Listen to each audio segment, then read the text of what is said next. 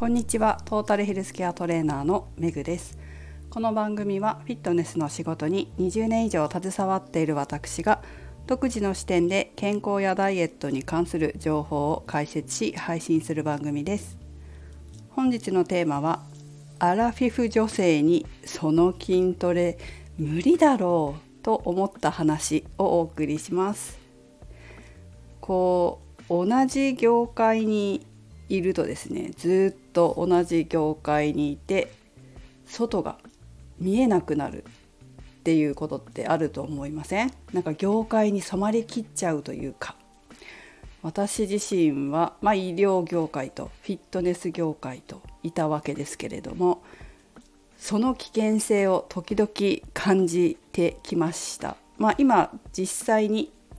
フィットネスの仕事はしていますがフィットネスクラブなどに所属はしていない自分で仕事をしているので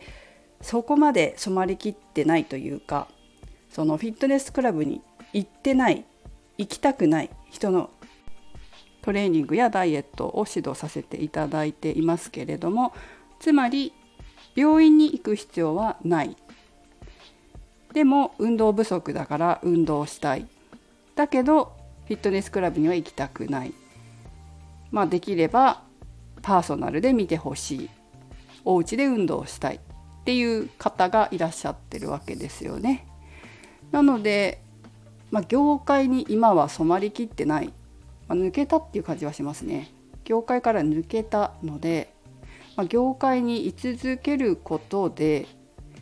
一般の人の感覚が分かんなくなるっていうことはないとは思っています。今回このテーマにした理由は私がとあるサイトで50前後の女性アラフィフの女性に対してこの筋トレがいいですよという提案をしてるのを見たんですね、まあ、結構あるじゃないですかアラフォーとかアラサーとかでもあるかもしれないけどもそういう方々に対してこういう筋トレがいいですよって提案しているサイトを見てそれは無理だろうっていうふうに本当思っちゃったのがあったんですね。実際にやはりアラフィフの方私も見てますけど自分も含めてアラフィフですしね同世代ですよ同世代の子たちが子っていうか同世代の私の同世代の人たちでこのトレーニングをできないだろうっていう感じだったんです。だから皆さんもそのそういうサイトを見て、まあ、これがアラフィフにあったアラフォーにあったアラサーにあったトレーニングだっていうふうになっていても実はこう業界のその人たちの基準で書いてる人の基準で書いてるかもしれないからもしそういうの見て私には無理って思ってもそのがっかりしないでほしいなっていうのがあります。私が見たのはあまりにも一般の人のできることからかけ離れてるものだったんで、ま、そういうこともあるよっていうふうに思っていただければと思います。一般的にはこんなことは普通できないよって運動不足の人だったりとかこれまで本当運動したことないっていう方には難しいやるの難しいトレーニングが書いてありますからね。例えば腕立て伏せにしても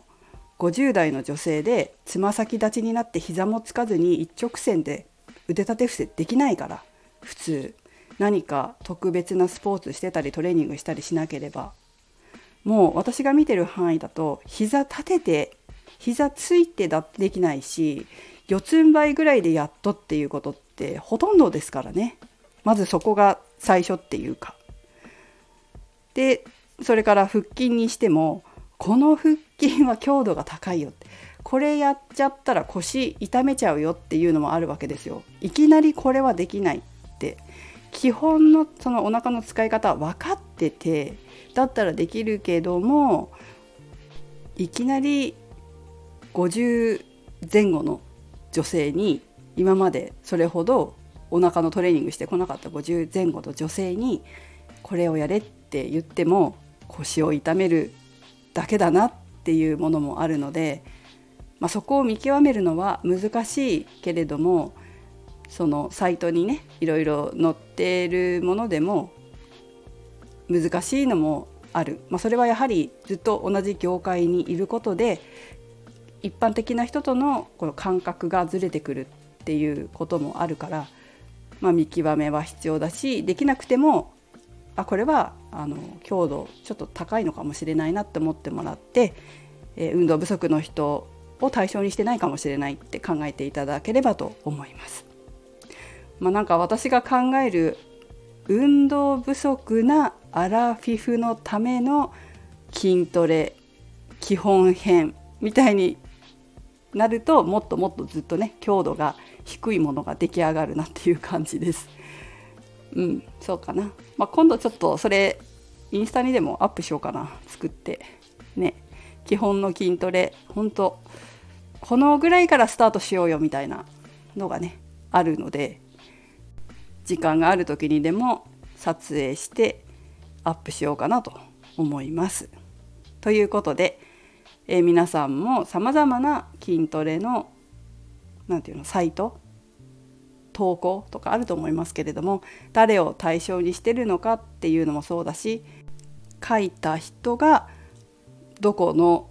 どういう人なのかっていうのもチェックしながら見ていただくといいのかもしれませんね。はい。ということでできないトレーニングがあってもがっかりしないようにする人いないかもしれないけどする人もいるかもしれないしねがっかりね。がっかりしないようにしてもらえたらいいと思います、そういうこともあるっていうことですね。ということでエメグでした。